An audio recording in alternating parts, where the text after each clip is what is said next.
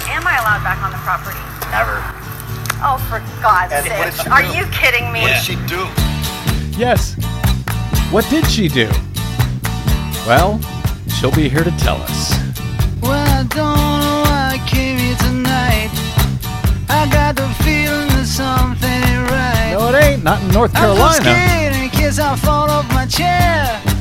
And I'm wondering how I'll get down the stairs. Clowns to the left of me, jokers to the right. Here I am, stuck in the middle with you. Yep. From Pacifica Radio in Los Angeles, this is the BradCast as heard on KPFK 90.7 FM in LA, also in California in Red Bluff and Redding on KFOI, Round Mountains KKRN, and Eureka's KGOE. Up in Oregon on the Central Coast on KYAQ, Cottage Grove's KSO, Eugene's KEPW. Lancaster, Pennsylvania's WLRI, Maui, Hawaii's KAKU, Columbus, Ohio's WGRN, in Palenville, New York on WLPP, Rochester, New York's WRFZ, down in New Orleans on WHIV, out in Gallup, New Mexico on KNIZ, Concord, New Hampshire's WMHN, Fayetteville, Arkansas's KPSQ, in Seattle on KODX, Janesville, Wisconsin's WADR, and Minneapolis, St. Paul's AM 950 KTNF. We also stream coast to coast and around the globe every day. On the internets, on the Progressive Voices channel, Netroots Radio, Radio for Humans, FYI Nation, NicoleSandler.com, Radio Free Brooklyn, Workforce Rising, No Lies Radio, Verdant Square Radio, and Detour Talk. Blanketing Planet Earth five days a week. I'm Brad Friedman, your friendly investigative blogger, journalist, troublemaker, muckraker, and all around swell fellow. Says me from BradBlog.com. Thank you very much for joining us today for what may or may not be another thrilling BradCast. Either way, glad you can be here. Uh, Your mileage may vary. correct. Hi, Desi Doyen. Hi. Uh, hey, before I get to my uh, two guests today and the uh, disturbing story that they have to tell about observing elections, or at least trying to recently, in North Carolina's most populous county. Uh, a week or two ago, I spent some time on this program responding to all of the diehard Trump MAGA 2020 election denying wingnuts out there, as as well as some who are still, for some reason, uncertain about who actually won or lost the 2020 presidential election. Yeah, there are people who legitimately are have been so confused by all the misinformation that they just don't know especially as this new pretend documentary on claims of election fraud named 2000 Mules was released uh, to about 400 theaters around the country. So, ironically enough, when I covered this a week or two ago, I pointed out at that time that the film was produced and directed by a longtime far right wing activist dude by the name of Dinesh D'Souza a guy who was actually charged with and pleaded guilty to real, actual federal election fraud felony crimes some years ago before he was then pardoned just a few years later by then President Donald Trump. Because, of course. Of course. And I covered the uh, uh, the movie to, uh, at that time to sort of help folks understand what a scam it was, as its title "2000 Mules" was trending as a hashtag on social media. Now I'm loath to revisit much of this again, and I'll refer you back to the to the BradCast from May 9, which you can download for free anytime at bradblog.com to get full details and debunkery of the silly film that was made in cooperation with a longtime group of discredited right wing voter fraud fraudsters, oper- operatives out of Texas calling themselves True the Vote. This is a group which has put out one discredited, easily debunked report after another over the years, so I tend to ignore them entirely. They claim, you know, massive vo- evidence of massive voter fraud of some type or another over the years, and the needed policy solution for which is almost always more restrictions at the polling place, uh, extreme photo ID restrictions, um, shorting, shortening early voting or mail mail-in voting, etc. Standard right-wing voter suppression operative stuff. As the group True the Vote is funded by millions of dollars over the years as part of the Koch network of right-wing phony grassroots groups, etc. Anyway. As noted, I'm loath to give them any more attention at all by even talking about them, but there have been a few actual news developments since the initial release of that film and my discussion about that uh, about the propaganda which details their claim to have purchased terabytes of cell phone geolocation data that they say shows that there were thousands of so-called ballot mules people working with nonprofit organizations, supposedly in critical swing states that were won by Joe Biden, which they claim their data reveals to show that these people were making repeated trips to drop boxes, absentee ballot drop boxes, or at least as the data is only able to show, within 100 feet or so of these drop boxes uh, and the offices of uh, these unnamed nonprofit groups. Never mind that you know people travel to and from work each day past those ballot drop boxes. which are- Kids, mailmen, kids Ye- going to school, correct. etc. They're all- Delivery people. del- Uber drivers, uh, election officials who are going to pick up the ballots, etc. They're often put into uh, you know highly trafficked areas for easy accessibility. So a lot of people go past those uh, drop boxes. Uh, but all of this is what is detailed uh, in this in, in, in this film by D'Souza, along with uh, these True the Vote folks. The group also claims uh, to have obtained security camera footage of people dropping off more than one ballot in the drop boxes. What the right wing calls ballot harvesting, but which is actually just you know collecting ballots legally from people to drop drop it off for them, as allowed by each of the states that the film focuses on. For example, for family members to deliver their ballots uh, for members of their family or for disabled voters, etc. The film, however, was apparently never able to tie any of those videos of people dropping off more than one ballot to any of those theoretically repeated visits that they identified in the cell phone data that they bought. Or if they did, they didn't include it in the film, apparently. That seems strange. So, a couple of new developments here, since it also feeds into my guests joining me shortly, who are actual citizen election integrity advocates, real ones, who actually do the hard work of spending time helping to oversee public activities during elections, like vote counting and absentee ballot uh, checking and so forth.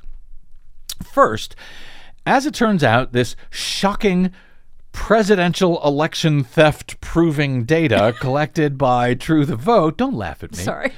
Uh, and, and used in this film had apparently already long ago been rejected by law enforcement officials prior to the release of the film.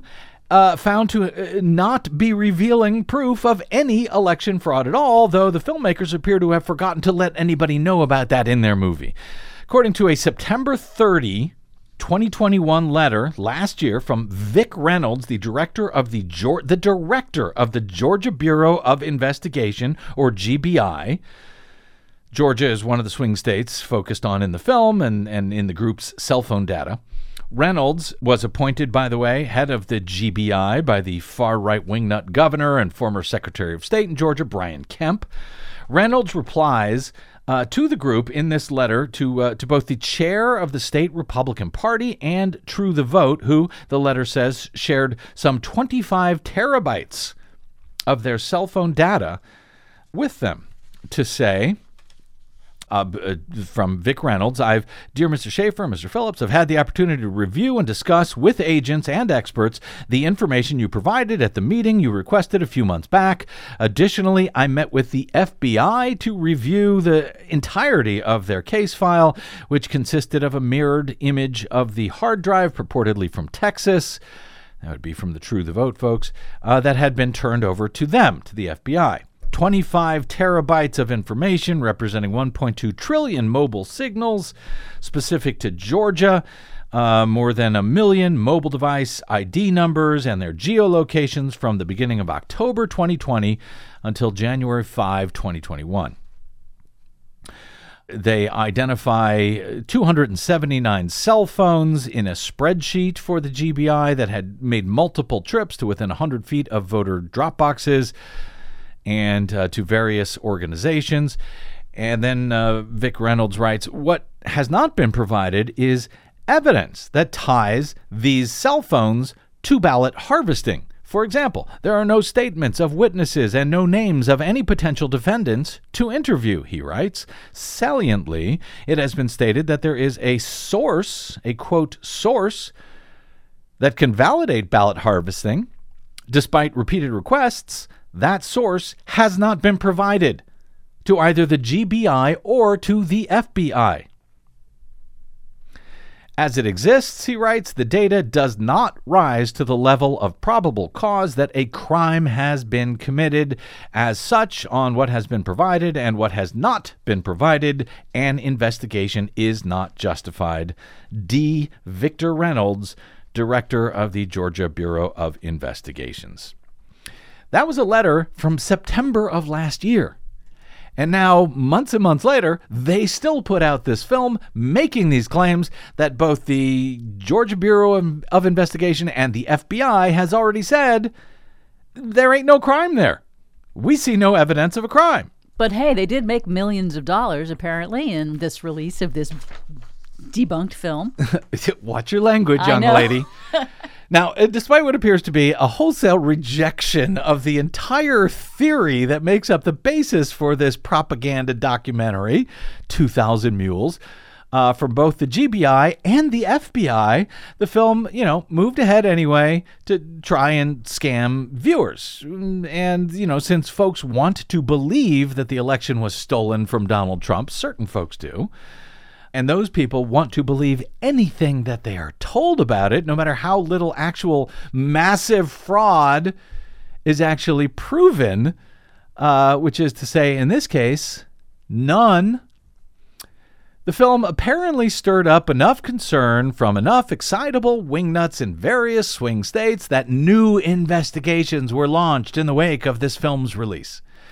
Well, now we have some results from one of those investigations, at least, according to Washington Post this week.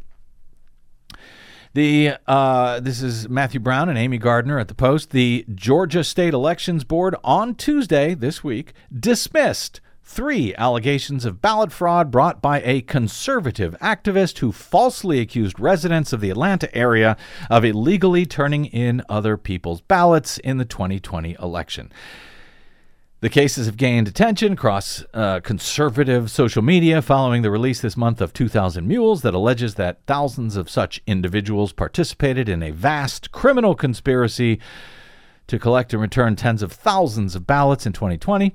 The board's action, the Georgia State Elections Board, on Tuesday cast doubt on the premise of the movie which claims to use cell phone tracking data along with video surveillance of individuals depositing ballots in drop boxes to make its case. The movie prominently features surveillance footage of a voter from Gwinnett County, Georgia, outside of Atlanta, who was the subject of one of the complaints that was dismissed on Tuesday. In the footage, the voter can be seen pulling up in a white Ford SUV alongside a ballot drop box, emerging from the truck and depositing five ballots into the box. Wow, suspicious. Sounds like a mule. No wonder they put the guy in their movie. Five ballots into the box. Well, state investigators tracked down the man in the movie who told them that he had dropped off ballots for members of his household himself, his wife, and three adult children, as allowed under state law. Of course, he could have just been saying that, but the investigators then corroborated his story by looking up the voting records of all five family members and confirming that their ballots were, in fact, deposited in that drop box on that day that the surveillance footage was recorded.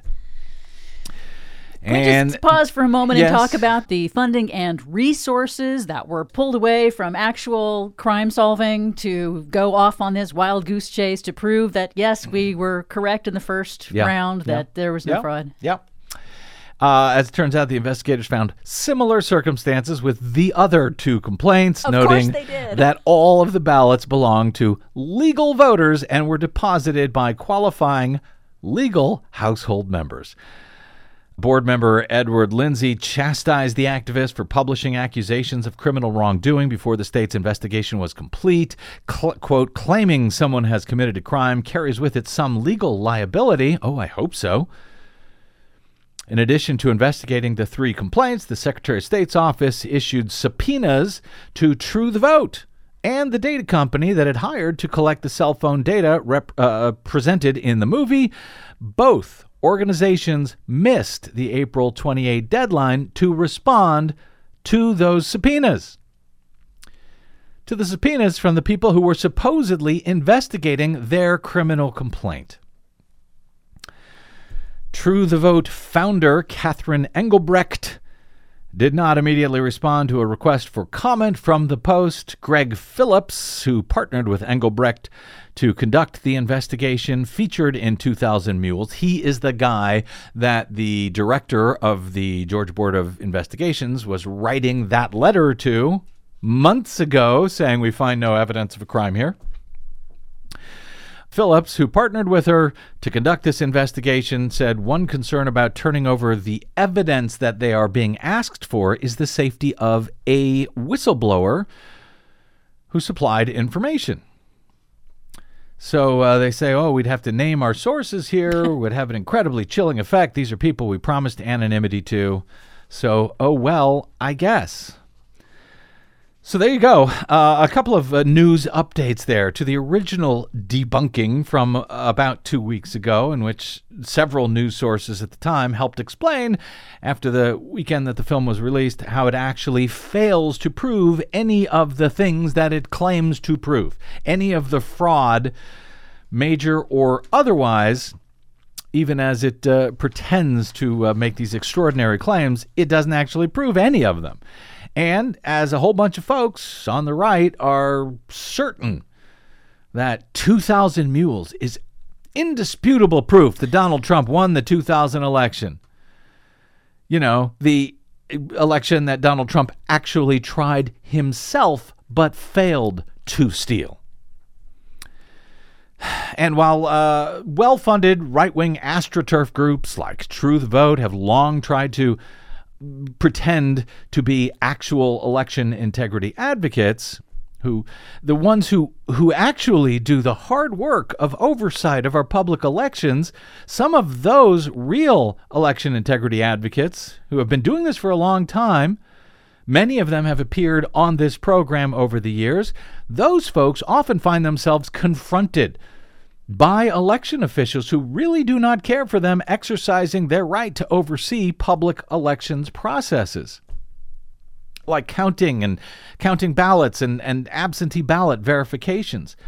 Uh, even though, as as I've explained hundreds, if not thousands of times over the years, public oversight by folks like them, by folks like you and me, public oversight of our elections is ultimately the only thing that can keep them safe and accurate and true.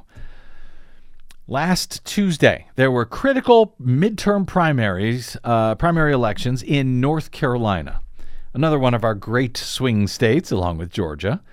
But there, in North Carolina, in Wake County, the most populous county in the state, two longtime real election integrity advocates were barred for some reason by the police, I believe, from the county vote counting headquarters for some reason.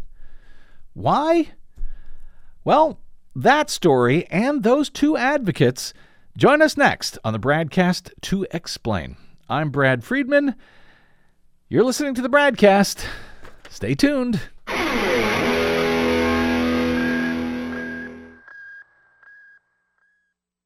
What the public hears on the public airwaves matters. Please help us stay on your public airwaves by going to bradblog.com slash donate to help keep us going. That's bradblog.com slash donate. And thanks.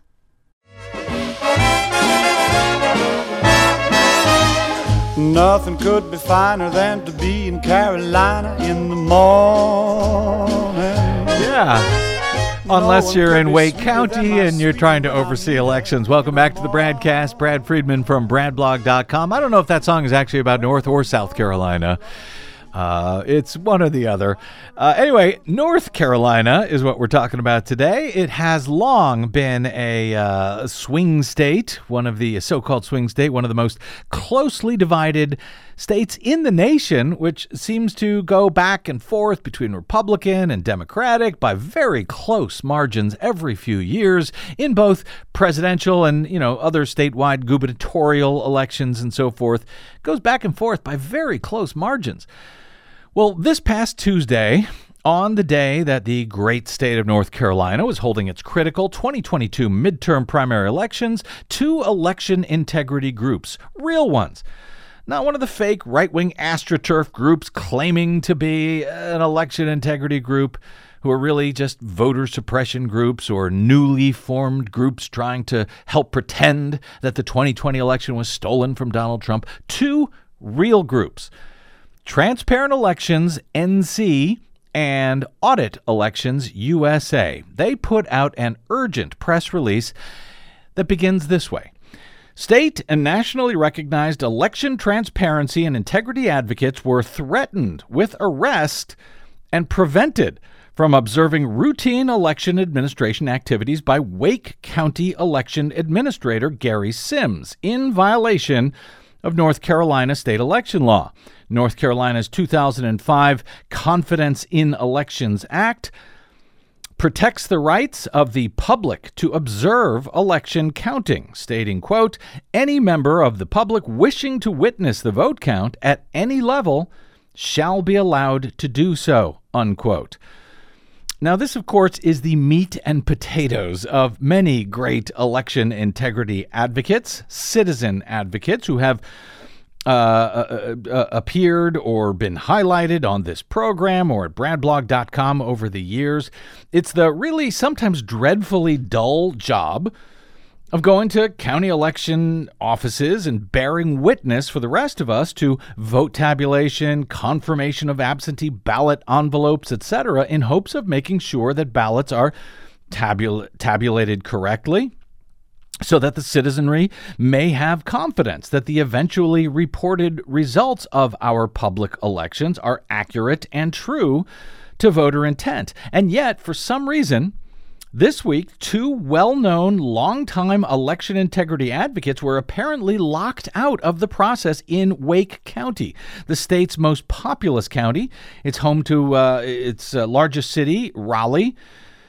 As the press release from the groups continues, on May 14, Wake County Election Administrator Gary Sims directed law enforcement, law enforcement to cite Lynn Bernstein, the founder of Transparent Elections North Carolina, and John Brakey, director of Audit USA, with trespassing.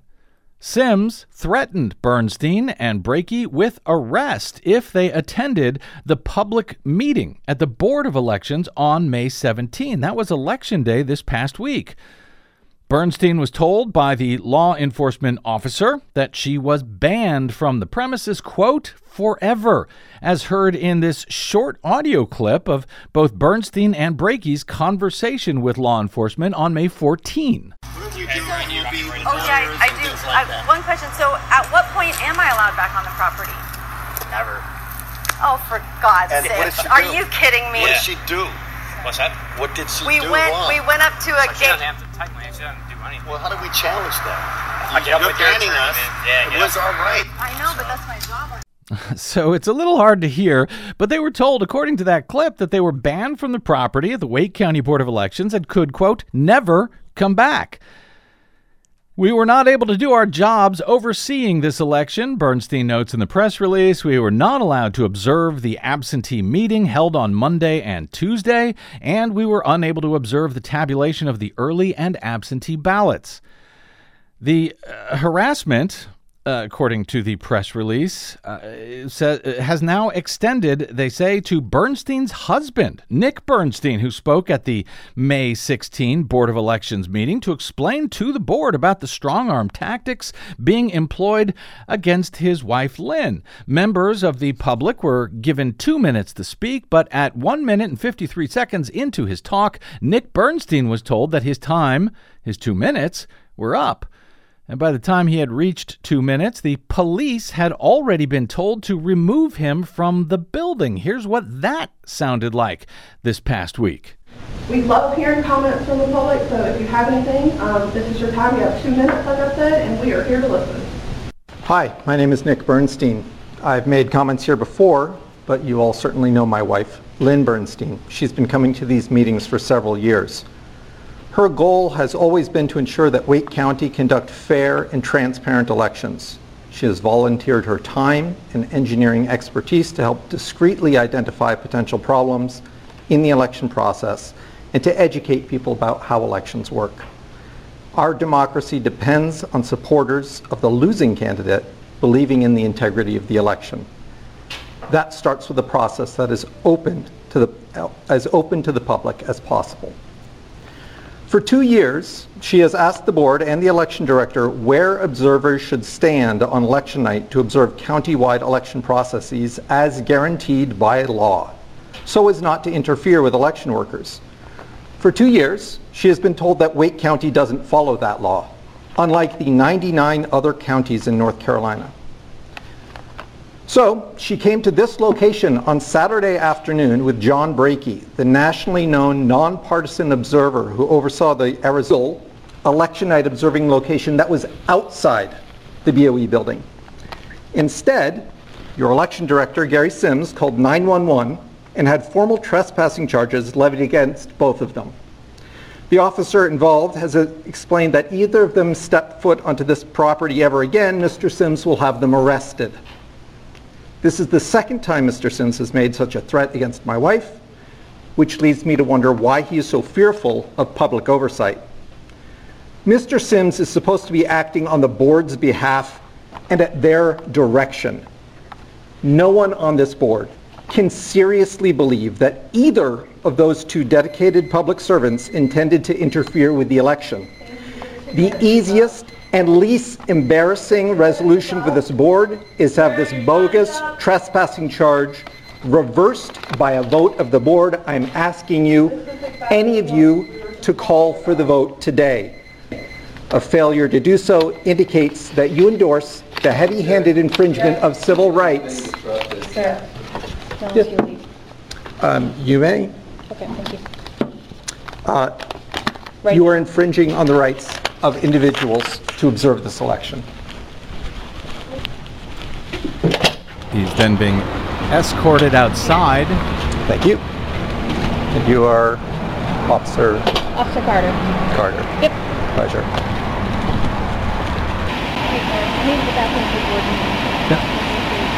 I, I came with someone else who is expecting a ride back, so I'm planning on waiting. Just stay in the car, okay? That's fine. All right. And then you- you're good to go, okay? Okay. All right, thank you. So, uh, again, a little bit hard to hear there at the end, but as uh, Lynn Ber- Bernstein's husband, Nick, had uh, not yet reached the end of his allotted two minutes of public comment, he was told to stop, and within about another 10 or 15 seconds, he was being escorted out of the building into the parking lot where he was graciously told that uh, if I could hear it there, that he could stay in his car uh, to wait for the person that he, he came with uh, before needing to leave the property. So, what the hell is going on here? I don't really know. So I thought I would ask both Lynn Bernstein and John Brakey, both previous guests on this program in months and years past, to join us to explain. Lynn Bernstein is founder of Transparent Elections North Carolina, whose mission is, quote, to confirm that every eligible vote is counted as the voter intended by working with election officials to ensure that elections are secure, transparent, robustly audited, and publicly verified. Lynn is an aerospace engineer who has worked for years integrating and testing complex systems on numerous satellites.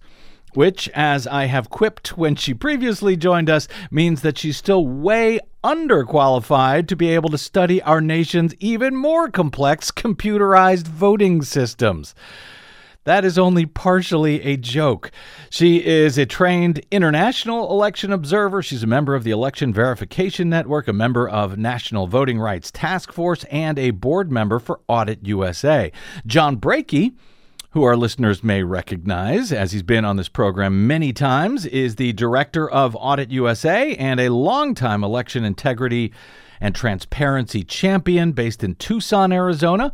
Audit USA is a national nonpartisan group which says it is, quote, working to restore public ownership and oversight of elections to ensure the fundamental right of every American citizen to vote and to have each vote counted as intended in a secure, transparent, impartial, and independently audited election process. But of course, John may forever be best known as the bamboo ballots guy, the guy who was widely seen on video while observing the loony right wing cyber ninjas audit of the 2020 presidential election ballots in Maricopa County, Arizona last year. I suspect you all remember him. Of course, uh, that video was several weeks after he had already explained on this program, your friendly neighborhood BradCast, how those Yutzes were uh, looking for bamboo fibers in the ballots to somehow prove that thousands of ballots had been secretly shipped in, fraudulent ballots from Asia, to steal the election for Joe Biden in Arizona. They never ended up finding that bamboo. Uh, Lynn Bernstein and John Brakey, welcome back, both of you, to the BradCast. Well, thank you for having us. uh, Lynn, uh, let me start with you because uh, this is just kind of insane. Uh, this is your home state. What, what the hell happened here first? Why why were you originally banned from the Wake County Board of Elections? Apparently, forever. Yeah, it is a bit ridiculous. Thanks for having us on, Brad.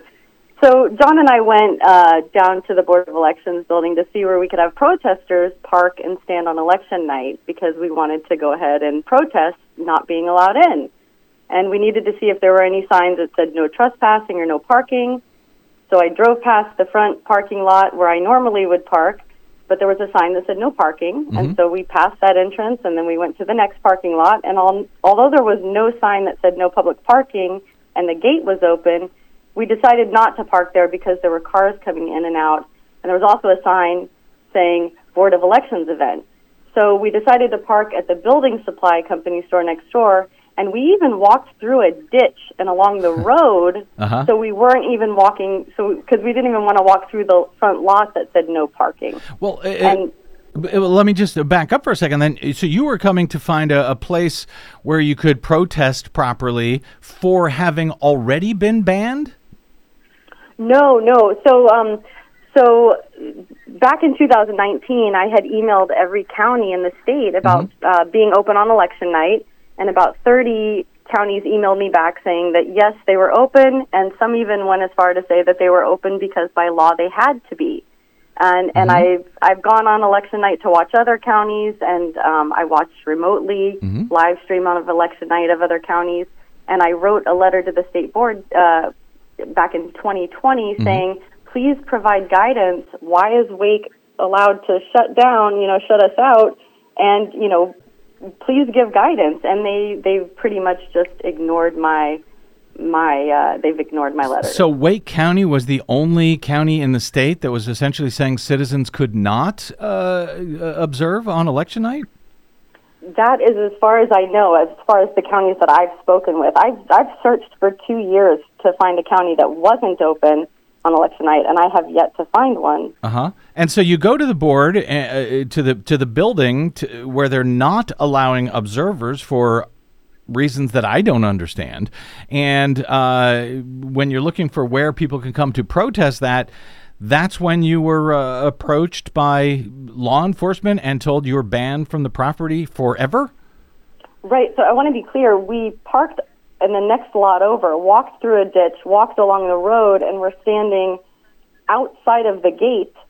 Mm-hmm. um, and you know, looking for signage, and then we ended up walking back to our car the same route. And when we got back to the car, that's when the police arrived and said that uh, we were banned forever. It's a very weird. Um, we've been trying to find out ourselves what, if it's a citation. They gave us. Uh, we, they let us take a picture of the paper uh-huh. that it's called a trespass form, and it's a very strange thing that apparently, according to the police, um, at anyone, you know, anyone in charge of a, a manager, he kept saying at a Walmart, and I clarified. I said, "Is this for a public building too?" And he said, "Any anyone who's in charge of a building can, for whatever reason or no reason at all, uh, trespass you. It's called being trespassed. And what that means is um, you can never come back, or you will be arrested on the spot. So, we can't even defend ourselves. There's no there's no uh, appeal process to this. Because what to appeal, you'd actually have to come back, be arrested, and then fight that case. As I, I, I Correct. guess. Well, and Correct. was this uh, at the request to the uh, police of the uh, Wake County Election Administrator Gary Sims? That is correct. Have you had a run-in with Mr. Sims uh, in, in the past that would lead him to, I guess, be watching out for you to show up uh, to call the police? Well, you know, Mr. Sims has personally harassed me at Board of Elections meetings in front of the board. Um, and he also threatened to call the police on me when I came to observe on election night for the 2020 primary um, when I was an at large observer for the Wake County Democratic Party. So he's never really been pleasant to me and has harassed me. Um, so I know he doesn't like me. Well, so you were able to observe then in the past at Wake County. Is that right? Not on election night. Not on election night. No, Ah. they have never been open for election night. Ah. And uh, so, what were you, if anything, able to do on uh, this primary election uh, day and night this past Tuesday, given the ban from from the Wake County Board of Elections property?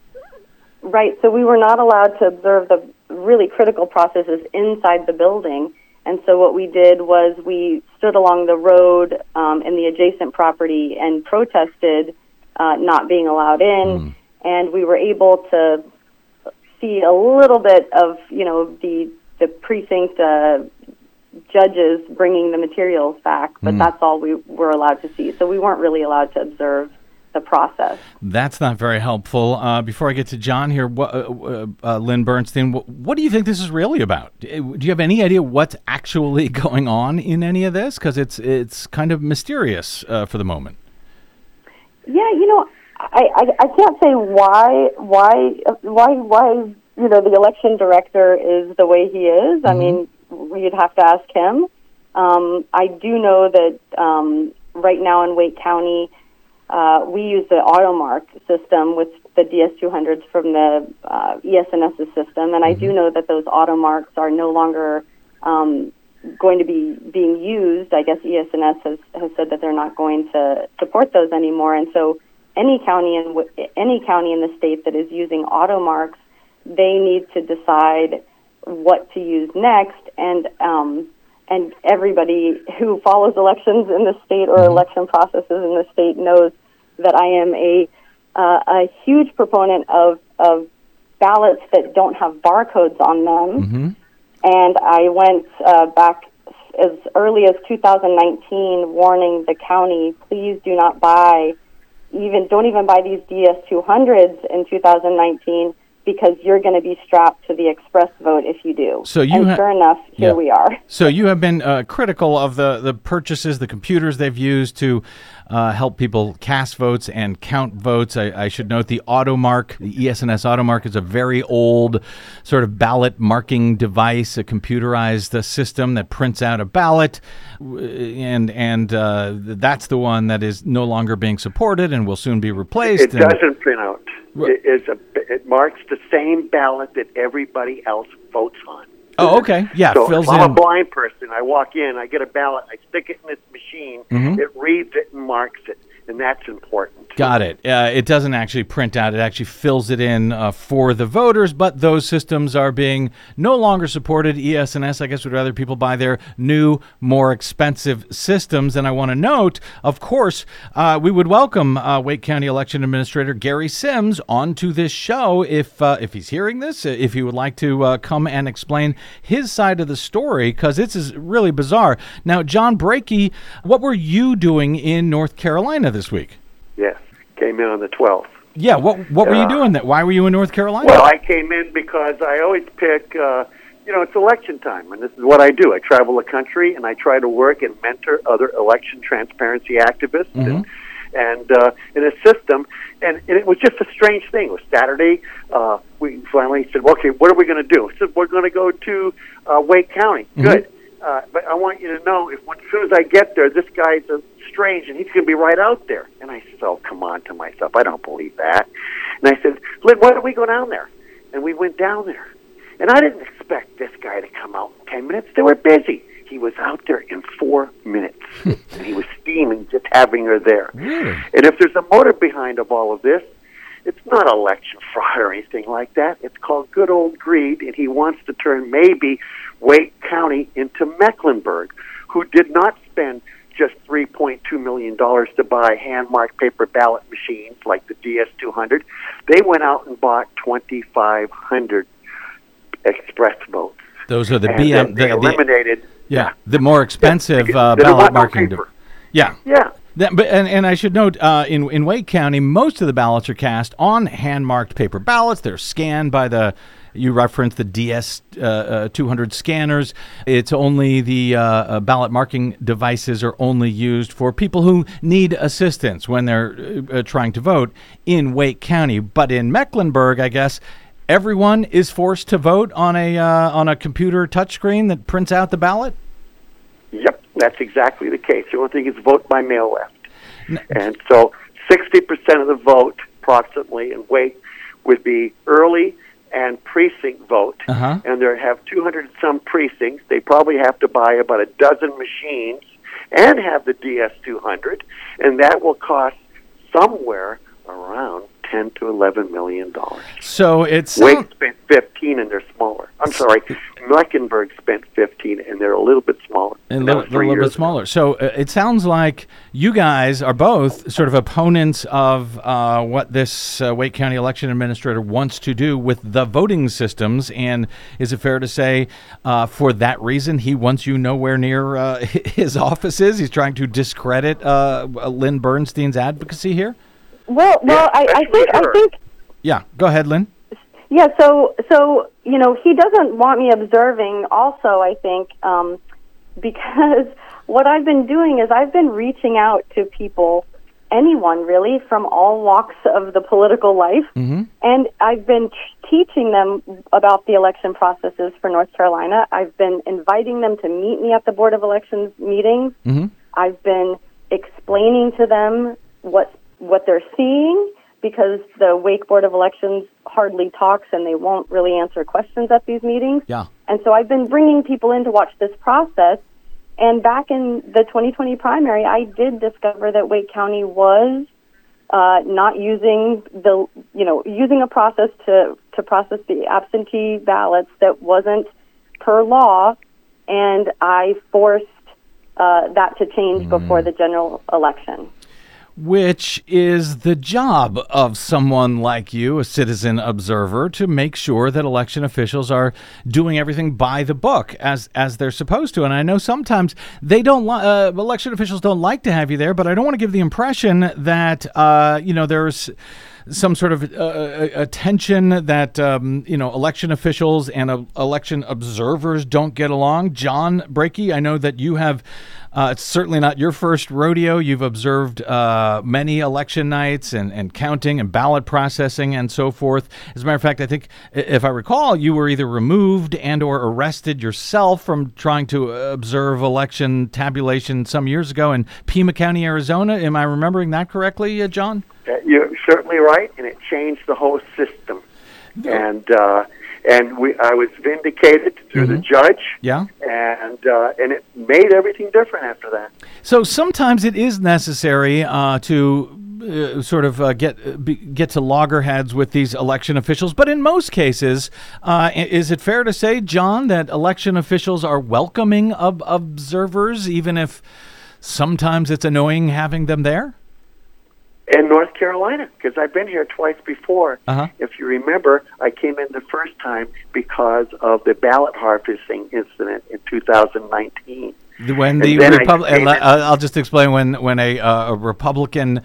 Uh, operative was collecting uh, ballots and changing them before turning them in. That's, of course, illegal. And uh, it resulted in a U.S. House race election being thrown out, and they had to have a redo uh, several months later. So, yes, proceed, John. Yeah, and so I had I was very pleased with 100% transparency I had in all three counties Once I introduced myself, who I was, I gave my card, I met with the board. See what I'm saying? Yeah.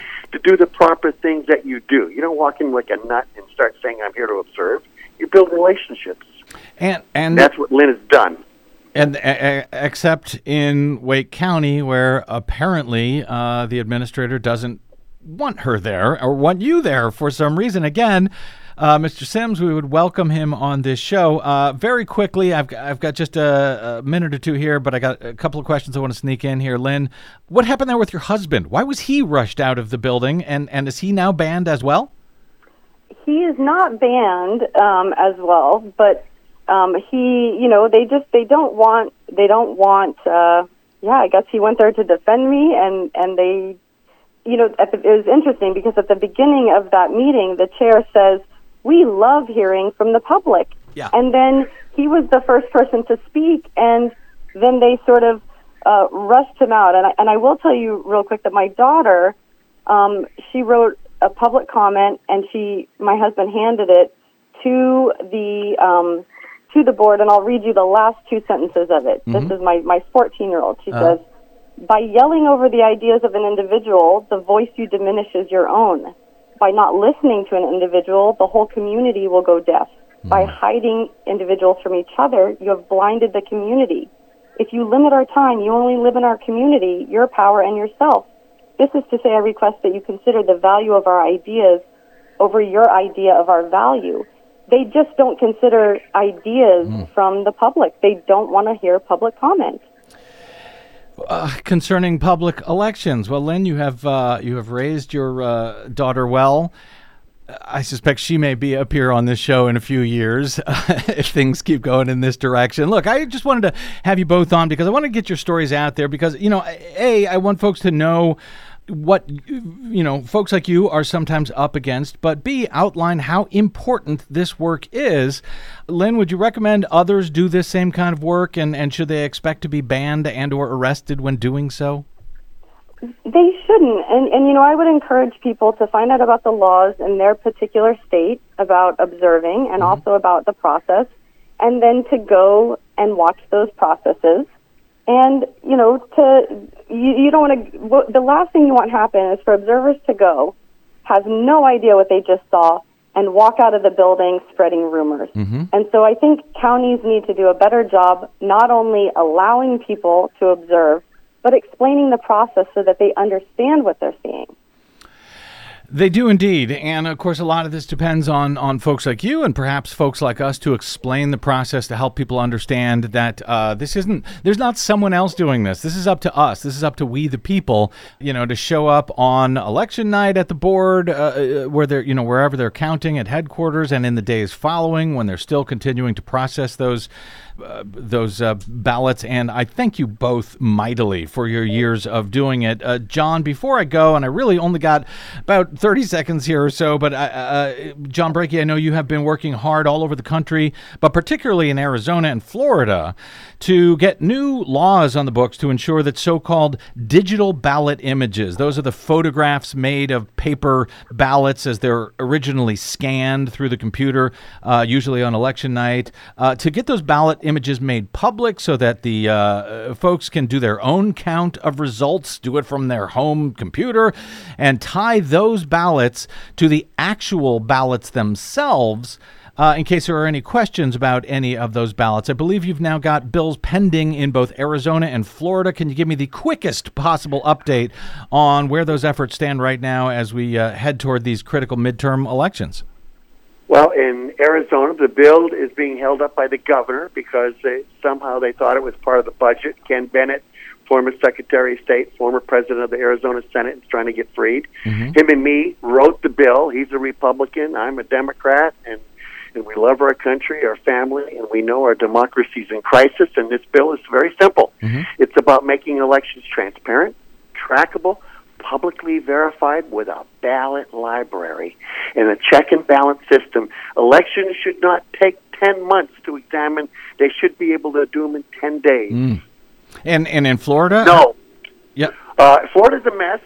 It's uh, we are still in litigation. We have no bill pressing, but we're watching other litigation Uh-huh. that favors private contractors and more of let's get corporations to do it for us. You know what I'm saying? Rather than the people. And so, in, in Arizona, at least, that bill that you have uh, with uh, Ken Bennett, the former Republican Secretary of State, I think that's got support from Republicans in the legislature, not from Democrats for some reason in the legislature. And uh, it's very simple. They put 120 bills forward, and after looking at the first 100, everything looks really bad. okay. And the bill was not really explained to them, okay? And, be, and also because if in this country right now, the divide is worse than ever. If the right was to actually go left, the left would change and go right. The divide is that bad. It, it does feel. It but does. I think we're going to change it. I think the bill will pass, and if it passes out of Arizona, we've just launched a, a, a rocket ship that could help the rest of the country because it's de minimis what we want to do, and it's simple. The actual act of voting is the secret process, folks. Counting is a public process, and it used to be, and it must be again.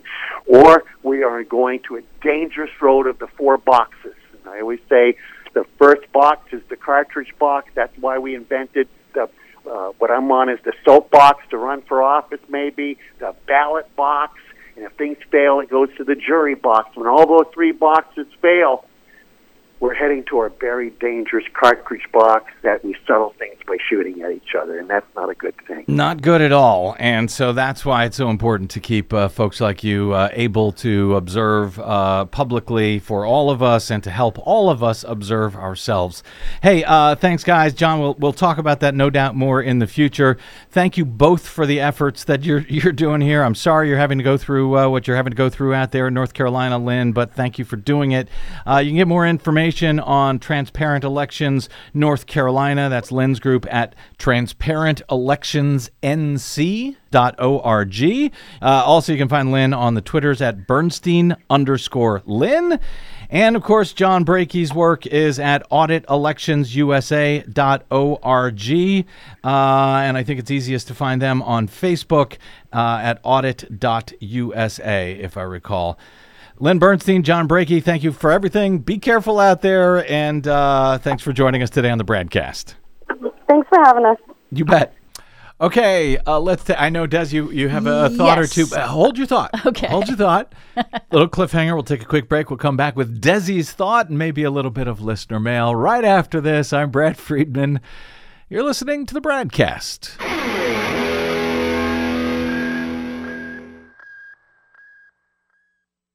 Hey, this is Brad. Here at the BradCast and BradBlog.com, we fight for election integrity all year around, like no other media outlet in the nation. But of course, we need your help to help us remain on your public airwaves and completely independent. Please help us continue that fight over your public airwaves by stopping by bradblog.com slash donate. And thanks.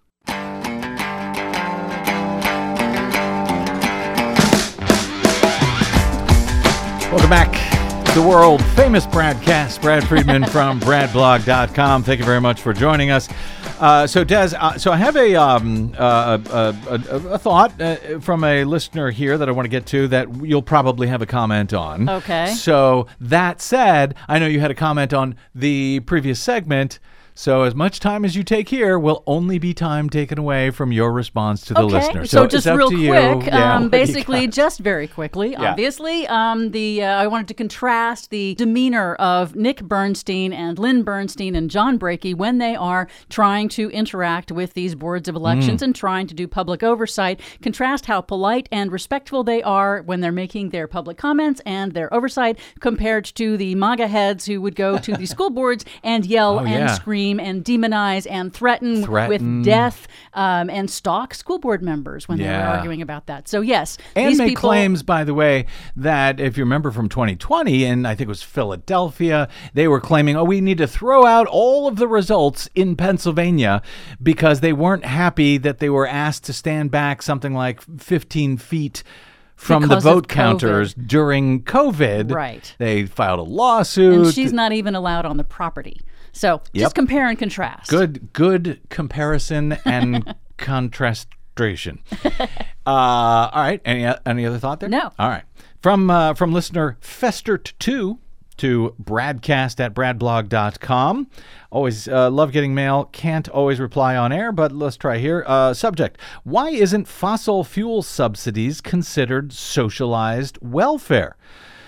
Uh, he or she notes, according to Yale's Environment 360 site, the fossil fuel corporations receive $5.9 trillion in subsidies. Why aren't the Republicans screaming that this is socialized welfare? Subsidies are paid from the federal taxes we pay, and again, every time we pump gas, turn on a light, air conditioner, or heat, it's time to cut the aprons strings of the fossil fuel industry. They are making record profits, and the consumer does not have a choice. This is price gouging. Festert says much of this money could be allocated to cleaner energy and to fund charging stations for electric cars. Uh, excellent point. Yeah, Fester, definitely. any thought you have on that, Ms. Doyen? Yes, absolutely. Republicans have lied for years. They do not actually care about the free market. They love subsidies for favored industries, industries that pay them and uh, support their political campaigns. That's what the fossil fuel industry does. It is absolutely corporate welfare. And of course, corporate welfare is acceptable in the United States. It's only welfare for people, like, you know, children. That's a problem. So, uh, so every time uh, you hear these Republicans when they're talking about, uh, you know, giving some help, some subsidies to green renewable energy, and they say, well, that we shouldn't be in the business of picking winners and losers. Right, because the poor, downtrodden fossil fuel industry, the most uh, profitable industry in the history of humankind, they need so much help from the U.S. taxpayer to just keep going. Right, and they don't notice that. They don't mention that. Oh, don't not. give it to this renewable uh, company. Don't give them uh, a helping hand to get started with, you know, wind power or sun power. Don't, by all means, that would be picking winners and losers, but we can give trillions of dollars to the fossil fuel companies. Oh, that's not picking winners and losers at all. It's permanent subsidies that the fossil fuel industry has enjoyed since 1916. And they're still enjoying it. Yep. And it's still killing all of us. Yep. Anyway, thank you very much, Desi Doyen, our producer. My thanks to our guest today, Lynn Bernstein of Transparent Elections NC. Dot Org, to John Brakey of AuditElectionsUSA.org, and to all of you for spending a portion of your day or night with us. It is always appreciated. It's always an honor. If you missed any portion of today's program or any other, or you just want to share it with your you know, 2000 Mules loving coworker. you can download it for free anytime at bradblog.com. That is made possible by those of you who support our work at bradblog.com slash donate. By the way, if you don't want to support our work, go support another radio show uh, or station uh, that is doing uh, similar types of work. Independent folks like ourselves who all of us really do need your help. So thank you for that in advance. Um, you can drop me email. I'm bradcast at bradblog.com. And on the Facebooks and the Twitters, I am the Brad Blog. I'll see you there until we see you here next time. I'm Brad Friedman. Good luck, world.